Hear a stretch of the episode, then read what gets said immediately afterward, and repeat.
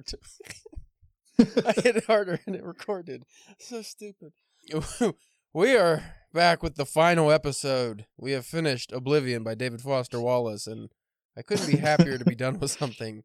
Uh, today's story is really poopy. It's very shitty in the most That literal the shittiest sense. thing I've ever read. That, if if you get any takeaway from this as a review or anything, it's this story was shitty. Um, Absolutely. We are covering the Suffering Channel, which you mentioned off air might as well been a novella because it is novella length. It's hundreds. Of, it feels like it felt like a thousand pages. I don't know why. Yeah, Um, it felt like Old Man in the Sea was like a lot shorter than this. old man talking about fish for 15 15,000 years of just fish talking. Somehow that was that was more entertaining than what I read here, and I don't know why because this this had bits where I was like, okay, I like this, and then it just something happened that I didn't. Because I'm sure the audience is in great suspense right now. This story is about poop. More specifically, this story is about the artist, not a artist, the artist, as he's referred to by Wallace, who makes perfectly sculpted dumps. He, uh, I think one of them was uh, the the Marilyn Monroe holding the skirt up over the sewer grate. I think that was one of his poops. I don't even remember all of them. I could just be making that up. I don't know, but that's the that's the idea. He doesn't sculpt them afterward. They come out of his his uh, rectal area perfectly. See, with uh, 2022, with modern 2022 vision, I feel like I'm reading this different than what it was when it was written because now I'm thinking of it as not his butt muscle, like his his sphincter muscle like contracting and contorting to make this sculpture. I'm thinking of like a 3D printed. His whole rectal tube just forms into the shape of the object, and then he poops it out that way. Um, Maybe this was a prophecy. Maybe he's like, yeah, there's just going to be these gigantic machines that just shit out art. I didn't get that takeaway, but that's pretty much where we're headed, I guess.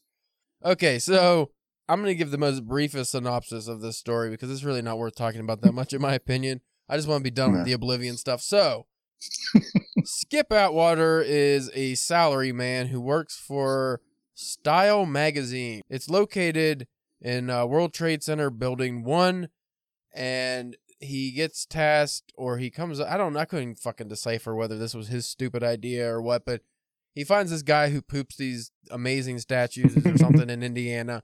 So he wants to cover this for a human peace story, something along the lines of like uh I, I forget what they they had some acronym for it, but uh you know, world's There's always acronyms. yeah, some kind of world incredible bullshit, uh wondrous world, something like that. So it was like a thing for the magazine, and he's trying to pitch it to the editors and stuff. And this magazine, what I understood, was just made up of interns. Like this guy was the only paid person who even worked here. It seemed like everyone else was a fucking intern, other than maybe like one of the editors. So Yeah, I didn't. I didn't get that. I was like, is everyone here not paid, or does intern mean something different? there were so many interns, and there was a stark contrast between which I did like this, where he's in Indiana, which is his home state, and he's meeting this weird guy, this weird artist, and his uh, morbidly obese wife. That's we'll get into that. I like the contrast between that and then like the American Psycho style. I got a feeling of like 80s and 90s New York consumerism, like almost like the stock exchange, like this hubbub, never ending. Everybody's a fashionista, you know. Oh, what's your business Yeah. card made of? Oh my God, is that white? No, it's bone. Like you know, American Psycho bullshit. Like that's what like a lot of this story was. Uh, but there was an interesting contrast, and that was with these weird interns. And there was a scene where I actually did like where the interns are all discussing poop, because he really does break down the poop and people's ways of growing up that makes them poop a certain way, like childhood childhood traumas, how they were trained to poop, and then like these uh these stupid interns, like they just discuss all these things about pooping and different people's pooping habits. And there's one scene or one uh there's one story with a guy or girl somebody tells about a guy's going down on his woman and she farts and it's very robust and like it's so that's the kind of humor we're dealing with here. But it was very interesting how he told these stories and broke down the psyche of how people go to the bathroom and how it's intimate and some people think of it as gross and Like he had, because there was another part later on too about that. There's that one girl who was like, "Did you ever think of it as like a baby?" And like you're holding on, And you have to say bye bye as you flush it. and you want to put it in a stroller and walk around with it. Everybody just looked Like, at her. What are you doing? Stop doing cocaine. yeah. So this, so that was wild. And then later on, there's a part where they break down uh like the the habits of pooping in a different way, where poops only grows after it comes out of you, but in you it's just like an organ. You don't think about it. And then they're like, oh, he gives them multiple examples. Like, oh, do you think skin's gross? Well, no. I mean, you see it every day. But what if you looked at the table and there's just a slab of skin? You're like, oh yeah, fucking gross. It's disgusting. so he broke down like the different way. Like it was a good psyche breakdown of just how people think where yeah, poop's not actually gross until it comes out of you because that's when you see it and you think of it. And then another example was, well, why isn't saliva gross when it's in your mouth and you swallow it? But if you filled a glass with it and then swallowed it, it's fucking revolting. yeah, exactly. So if you want a good like breakdown of just the inner workings of people's minds that you've never thought about, this is a good story for that. Uh, but going back to the main narrative, if you could call it that, wow. um, there's also something the the name of the story, the Suffering Channel. It's like a TV channel on some cable thing, and it works in conjunction with the Style magazine. Like it's a parent, like it's a part of the same company or the owner. So I didn't. I, I was I, at some point I was flipping through and I was just like speed reading, so I didn't really pay attention to some of that. But the Suffering Channel basically is this TV channel that's just like aw- awful news. It's just like, oh, you know, a mother with terminal cancer raising her kids is dying in the hospital ward. The parents find the remains of their 13 year old daughter who was raped and murdered, like things like that. He actually lists it in like a list form at some point. I'm like, what the fuck does this have to do with anything? It's very jarring. I don't remember. Also, I don't remember if I mentioned this because this is very pertinent to the story. This because I said they're in the World Trade Center where the Style magazine is located. The issue with the the poop artist is supposed to be released on September 10th, 2001. So obviously the next day, the all those people were dead in the World Trade Center. I, if I don't know if the issue would actually be released. There's no re- resolution, of course. Uh, I don't know if the issue would actually be released or if it's just you know the, the whole company's done because they got blown up. So I would imagine that it's just not going to happen. Or if it did get released, like nobody's going to care because obviously 9/11 was a much bigger deal than this guy pooping masterpieces. Um, and we'll infer what that means, uh, what Wallace meant by that uh, in a little bit. But I just found Yeah. like that was going to be a thing where it's going to be this crazy ending, and oh my god, and it there that doesn't you don't get to that point. no. Um, of course not. Why would we have the one thing that's most interesting about the story take place? Fuck that. um, let's barely mentioned. this it. is actually. Wallace we're talking about. yeah, he knows how to rivet up the tension. Have you ever read an auto manual? Still more exciting. Oh, ooh, I, I, I, I found the perfect example of why I don't like Wallace's writing style right here.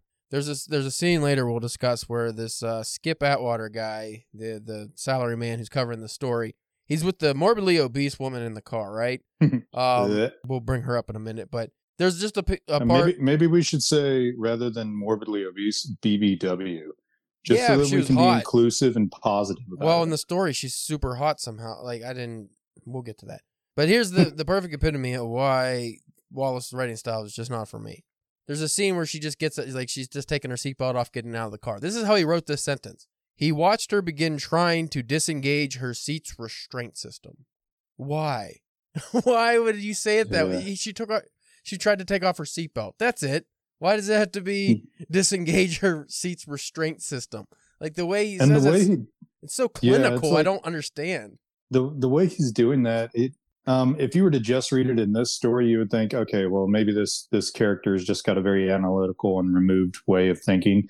But it's literally the the voice of all the characters throughout all of his stuff is exactly the same, unless he's Yeah. trying to be like sarcastic and snarky, like with the uh, the girls and all the interns. Then it's like, but then I'm like, oh man, I I totally reside with that. That makes more sense. I like that style of talking and description because it makes sense. I don't need Oh, and he reached for the doorknob and twisted it, engaging the unlocking mechanisms to step forward through the port. Like, dude, just shut, get to the point. Just open the fucking man. door. All she had to do is take the seatbelt off. She didn't need to, to disengage the restraint. Like, stop. And like you said, I it's feel like that sto- could be a sci-fi thing. It's like the captain's like, disengage the restraint system. it's just every everything's written like that and it comes off so clinical and automated and artificial that I just can't help but think that Wallace might have been an android. I mean, is there any other way to decipher that? I just don't know. Um, but going back to this story, so here's the quick synopsis. Besides what I already said, this Atwater guy goes to Indiana, meets this weird guy who reminds me of Sling Blade. I f- what was that? guy- what was his name in that? He had to have a name, right? I think it was Brent. No, no. The, the guy's name in the story is Brent, the artist, but in Sling Blade, Billy Bob Thornton's character, his name wasn't Sling Blade. What the Oh. fuck was his name in that? I don't know. French was Billy Bob. Thornton, Everyone's Billy Bob Thornton. Sorry. He's always Billy Bob. I'd rather discuss Sling Blade than the this story, but you know what? We can't. We have to do the fan service here, so. Uh, so he goes to Indiana. to service the fans. And Wallace proceeds to spend the rest of the story discussing how morbidly obese this woman is, but also very sexually enticing somehow. Like her elbow is the size of a man's kneecap, her face is the size of like a skillet or a frying pan or something. She's all encompassing, and at some point she molesters the guy, our our uh, editor guy here in a car when the car literally just starts falling apart because she's so big in it and just It's like leaning to one side, Yeah. isn't it? It's like the axle in the bends and and I assume that was a sex scene that happened, but I don't know how it would have happened um, if this woman was so big because they were in like a small car too. Um, It just felt like a freaking cartoon. I'm like, there's no way you- you're being so analytical about everything and precise, and then you're gonna say her eye was the size of a coffee cup. I'm Yeah. like, no, it's not. Like, it just it, doesn't didn't make make sense. like her finger was so fat she put it over his lips and it was like the size of his whole nose, like it just covered his mouth. And I'm like, how, how you gonna make w- sweet sexual love to this big, big, beautiful, bodacious woman? Like, uh, but she was very predatory. It came across to me because she was a lot more in- intelligent than anyone uh, gave her credit for at the beginning. And then she uh, clearly just wanted to be famous. And how was she going to be famous? By fucking making lots of money off her husband's poop art. And he Yeah, was, uh, exploiting her husband. and the reason why uh, he was so weird is because he was like abused as a child. And I'm not going to go into that because it gets very gross. But he gets abused as a child and ends up uh, very shy about his bathroom habits, which makes it like, how are you going to record this guy dumping when he uh, he can't poop when anybody's even in the house? It didn't make sense, like how they would go about this. And uh, Wallace, I, I found something online that pretty much sums up my opinion of the the meaning of this story. I guess if you can really get one. Um, Is it pornography? Is that what you found? I wish it was. Um, so the central thrust of this story, in the end, everything is ultimately for nothing, and that the majority of, of our wor- work, fuck, can't read, and that the majority of our work will not have any long-lasting appeal in the face of greater, more powerful events in human history. Would- Like that's where the 9/11 aspect comes in because they do all this work, this whole fucking novella-sized story to get this guy's stupid poop art and make it a, you know, is should this be like a human interest story or should this be like about how sad this guy is? Like they go through all these angles and all this stuff and do all this ridiculous work for such a stupid topic and then it's going to mean absolutely nothing because 9-11 happens and that obviously just fucking destroys this dumb story. So you get that aspect and then uh, there's a, another side aspect. I don't know if this was uh, something wallace was trying to deliberately sh- like the way he did it was so cartoonish. I don't know if it was like an actual point he was trying to make, but he discussed like the reality television and stuff. And one of the guys, maybe the guy who ran the Suffering Channel, I don't even know at this point, but uh, he he thought about uh starting his own show or something, celebrity shitting, and he just Wallace proceeds to just list like a whole page worth of celebrities from Oprah to Marilyn Monroe or Marilyn Manson. I don't then He know. like takes a break halfway through Yeah, and then continues it. I'm like, what? Tom Cruise. He, he brings up Martha Stewart and her Connecticut mansion, and like he gets real descriptive with some of them, and it's just all about like this guy wanting to. He has this big grand idea that eventually we'll have a TV show about celebrity shitting. And here's the thing: when I read that, I was like, 100. percent If that was a show, people would watch the fuck out of that. yeah, and oh, that's totally. that's that's where I thought maybe that was another thing he was trying to point out is how ridiculous celebrity worship culture is, and uh, because he did mention like all these celebrity boxing and all that stuff. And as Americans, we just worship celebrities, so something as gross and mundane as shitting would be something I would imagine a lot of uh, the lower hominids on this planet would be in, involved in watching. They would want to watch that. Uh, I personally wouldn't want to watch that, but I would have a fa- some kind of curious. I don't know. I don't want to say I'd be curious. I would watch it. Fuck it. I would. I would want to see like what, what what's this about? Celebrity shitting. Don't talk- don't tape over the DVR. Don't don't. he talked about the noise and everything would be involved, like all kinds of Oh my camera angles. And all, but you know what? Who am I, to kid? I would at least turn it on once to see what it was about. Like, uh, I don't. it's freaking ridiculous. It would get so gross. And how much would you have to pay celebrities for that? I don't know. It would Probably start off. much.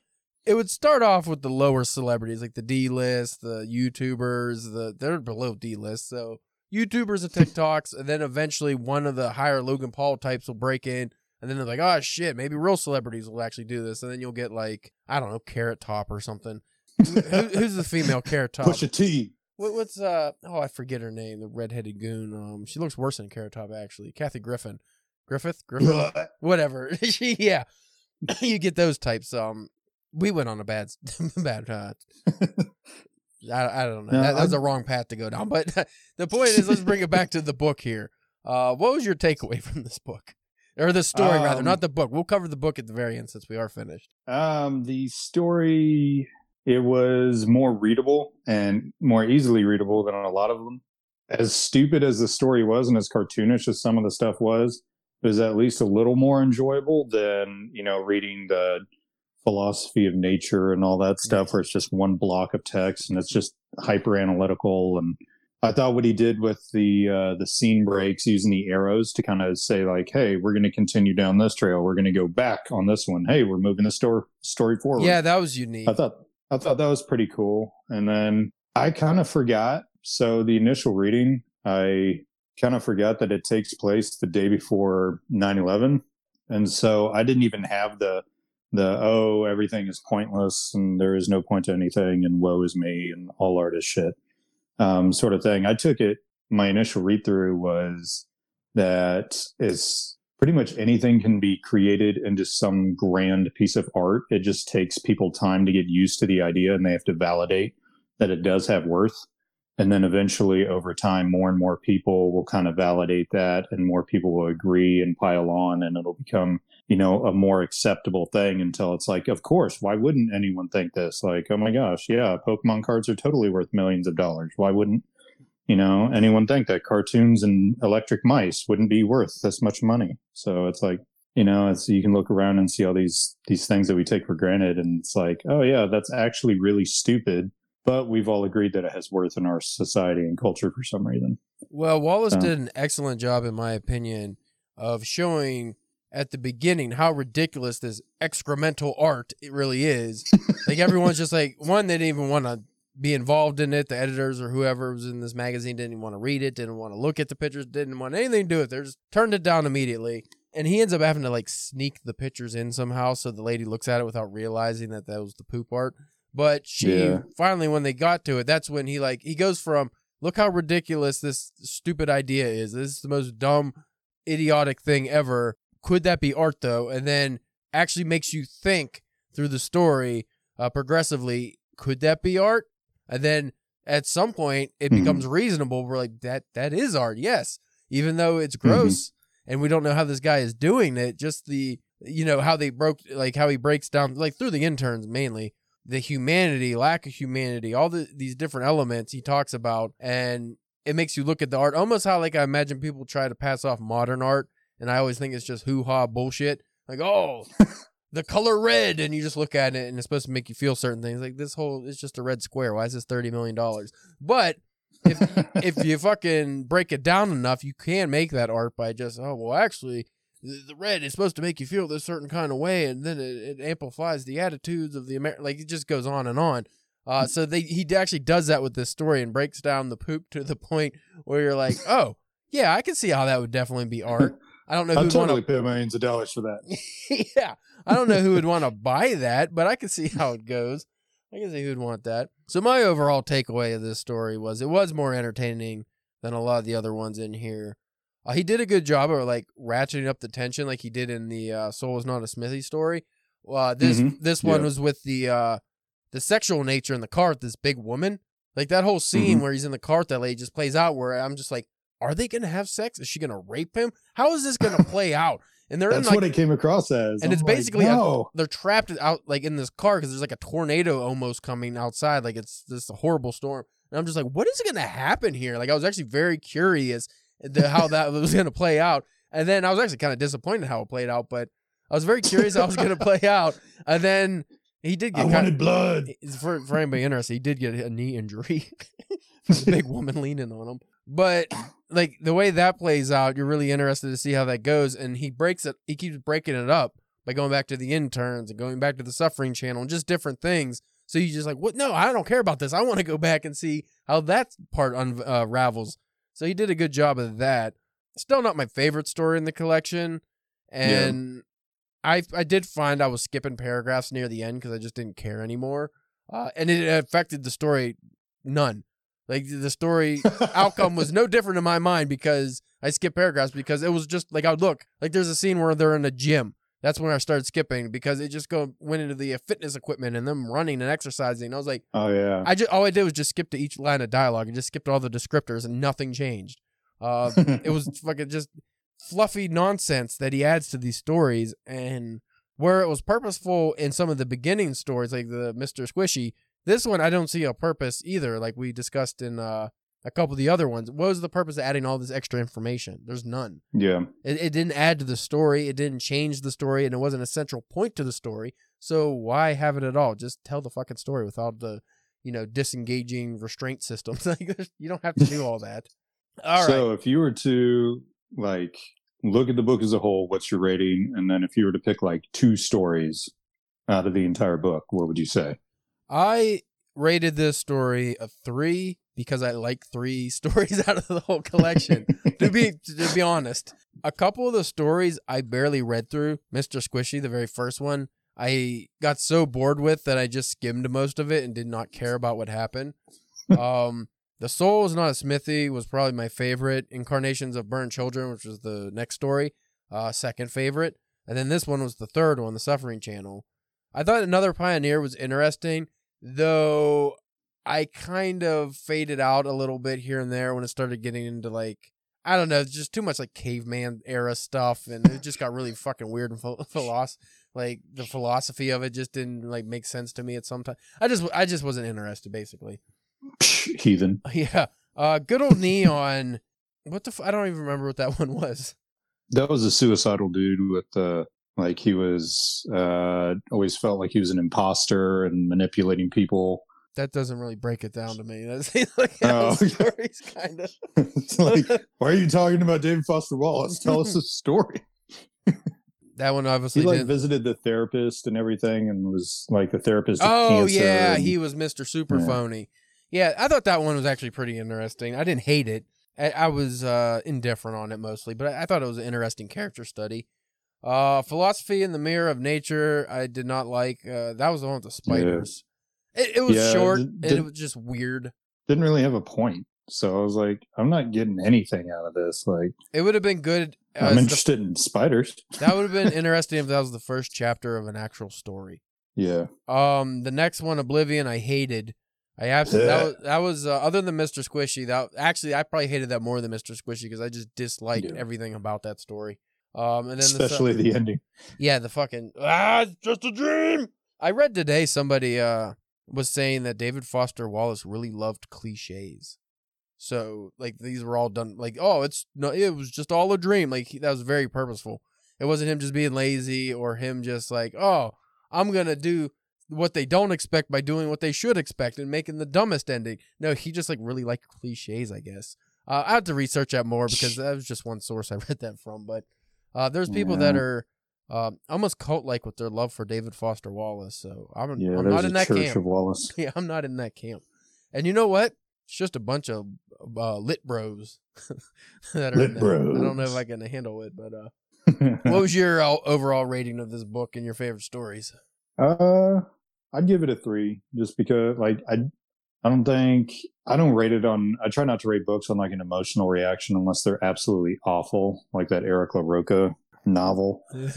I can't say that I completely enjoyed it or that I necessarily even liked all the stories or liked it overall, but I thought it was interesting So, and I, you know, I kind of learned some things about uh, pacing and tension, and as fu- as much uh, fun as we made about the length of certain sentences and paragraphs. Like, I'm never going to take it to that extreme, I don't think, but just being confident enough to be like, yeah, okay, I'm going to have a two page paragraph. Just like if it if this is necessary for the story with the pacing and everything, hell, wh- who's going to what's the what's the harm in doing a two page paragraph? It's not like Thomas Wolfe over here doing 47 pages. So it's like so I think I'll give it a 3 because I think it's got some some cool lessons and you know it wasn't absolutely awful. And then my top two top two or three um, would be definitely the Soul is Not a Smithy is one. I think actually another Pioneer would be my second, and then Good Old Neon would be my third because the Burn Children thing was kind of like I have kids, so it was a little traumatic for me. And yeah, I'm like, too emotional. I can't enjoy this. Well, that's what I thought when I read that. I was like, I think Ashley is going to have a, a vastly different opinion of this story than I will. I think he's have a much more visceral reaction than I will. Uh, I just thought like it was good. It was good, but yeah, it was disturbing. Um, Yeah. I do want to piggyback on the one thing you were saying. I, from a writer's perspective, did think this was a very interesting and helpful collection because it showed me, I will 100% say, ways of writing that I'd never even thought of. Like his uses of a window pane to tell a different story inside of a story, uh, I thought was really unique. Like you were saying about the long paragraphs, there are instances in this book collection where he did use it, where how, how I would think you should use it if you're having really long like this part of the story is supposed to feel bogged down so this is one way i'm going to do it is through the writing. And i'm going to have the paragraph seem very long in one big block and it's going to seem like you're bogged down along with the characters in the story.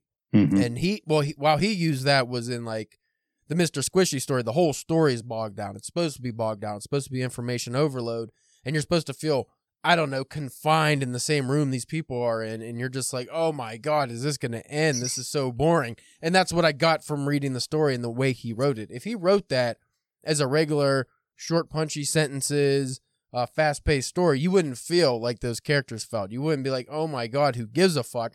Like you're supposed to feel.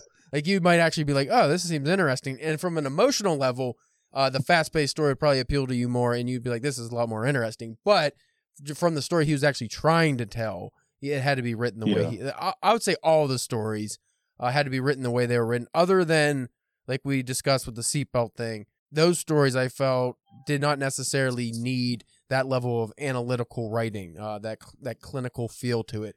Uh, I think that was just that's how Foster Wallace thought which is fine. Like that was his voice. Okay, that's how he liked to to write and stuff. But I didn't think that was necessary in that kind of story.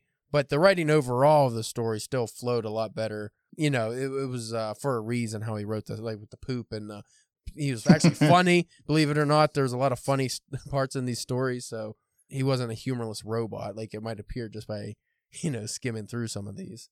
Yeah, it's and like kind of going off your your use of uh, creating effect through the uh, through the long paragraphs. Uh, as much as I hate to do it, I'm going to draw back to uh, House of Leaves and how Oh. he, you know, how he hard. structured and formatted certain pages to create an effect and give a very visceral effect Mhm. was effective. So I'll give credit where credit's due, but I'm gonna. I need to go wash my mouth out. I need Listerine or gasoline. Well, like I said off air, I so far out of every IRC we've done, I liked House of Leaves the most. so, if that's saying something, uh, but I decided to let you go ahead and pick the next very awful book that hopefully isn't awful. I wanted a good book. I want something experimental, but also a good book. Uh, not that this was Fifty a ba- Shades of Grey. Yay. Not that this was a bad book by any means, and there's a lot of people who love Wallace's work. A lot of people like Catcher in the Rye, which we both thought was just kind of mid. You know, we were Mhm. just like, meh. But we're also in our 30s, and that book was not made for us. uh, fuck, what else did we cover? We did. We tried Jerusalem. That was a big old faileroni. I did the most stupidest thing. I forgot if I told you this. The other day, I was reading the Silmarillion, and I'm listening to a podcast chapter by chapter while I read Mhm. it. So, uh, you know, I don't want to get too far ahead of the podcast, and I was getting pretty far ahead. So I was like, oh, I need something else to read until I catch up with the podcast. These episodes like fucking two hours long. So I was like, hey, Jeez. I'll go back into Jeru- Jerusalem. I'll read Jerusalem while reading the Silmarillion. That can't be too hard. I started reading the first page of page, fuck, I don't even know what I'm on, 200 or something. And my head just melted. I was like, those are two worlds that should not ever coexist. You should not have the Silmarillion and Jerusalem's writing melding into your brain at the same time. That is just bad. That is Coke and Mentos. That is fucking that's baking soda and vinegar. That's just you're just asking for trouble. So anyone who wants to have a very negative reaction to reading, try try that because that's maybe also throw Tom, Thomas Wolfe in there too. Fuck it, why not? While you're going down that Yeah. wormhole of just hard to read things like no joke. oh, you know I what? found the easiest way to read Thomas Wolfe is if you narrate it in your head with a southern accent, Mm. and then you're like, "Oh, it totally makes sense." Oh, my way yeah, better. getting- Maybe that's why I don't like James Joyce is because I don't have the Irish accent in my head. Maybe that'll he- make it he- better. Did he have an Irish accent? He was Irish. I mean, it doesn't mean he had an Irish accent. That'd be kind of weird if he didn't. Now I'm gonna have to look Hmm. up videos of James Joyce. Maybe he had a voice like, Hey, everybody! How you doing, fellers? I was walking down the street. It All his characters have Irish accents though, and he writes in Irish. but you know, other than that, he's definitely not Irish. "No, totally." He had a he had an eye patch. He was fucking cool. he's one of those guys that's way more interesting outside of writing for me. Like, um, I read his work and I'm just like, ah, he's a good writer. I just can't get into this. Mainly because I don't understand most of what he's talking about, but that's also because I didn't live in Dublin in fucking 1902 or anything like that. Dublin. Indubitably. Uh, we will end because you got to leave here soon. Uh, David Foster Wallace was an interesting writer. He was an intellectual, a mathematician type, and I don't think I'm going to read any more of his work anytime soon. I am taking Infinite Jest off my list of to read books because I don't. I think that'll be like Jerusalem 2.0, where I not only struggle to get through it, but get so bored that I end up just tossing it aside and waste my money. So that is my opinion. Do you have a, a closing summation here? Uh no, I mean he was he was a troubled dude. You can kind of see flecks of darkness, and I think this is one of the last things um, that he wrote that he wrote, except for like he had an unfinished novel, The Pale King or The White King, or something. I actually like might that, read The Pale King. I was thinking about reading that, but I don't want to get really depressed. So that'll be uh, yeah, if we get into World War Three, I'll start that because fuck it, what else I got to do then? And you know, I'll- yeah, you'll need something uplifting. yeah. I want to, you know, maybe Blood Meridian. I'll read that again too.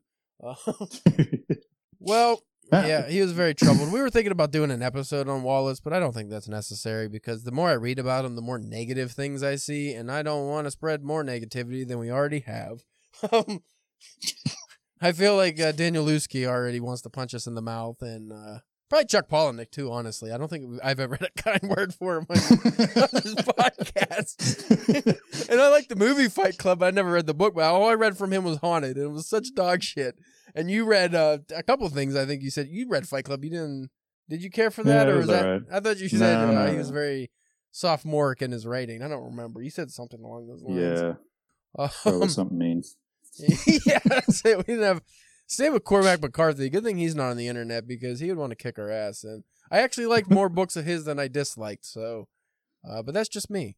Anyway, folks, we thank you for listening. This has been the Inebriated Reading Challenge, and I am drinking a, a golden monkey here, so I guess I am not really inebriated. I feel like I, I was inebriated just reading Oblivion.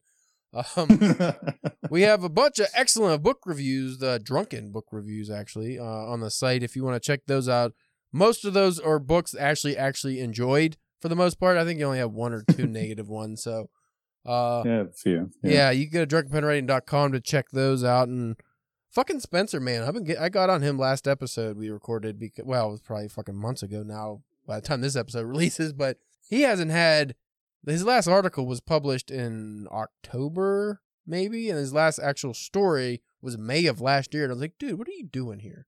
Why are you? What are you doing, man? Um, We're Dude, voting. to be fair, he he actually did write stuff for the the short story collection I got to work on here soon. But other than that, uh, yeah, go to Twitter and Facebook, Instagram, all the stuff that we're on.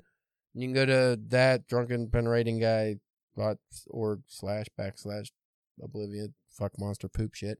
Um, sorry, my mind melted there. Uh, anyway, Couldn't yeah. Thank you for listening. And if you have any book suggestions that you think we should cover for the IRC, we try again we try to do more experimental, weirder, but still entertaining books. So uh, You can let us know. We have a comment thing on every social media. Believe it or not, you can DM us or you can go to, again, drunkenpenwriting.com where we have a contact page uh, and our email and all that stuff. So thank you for listening, and we'll check you later.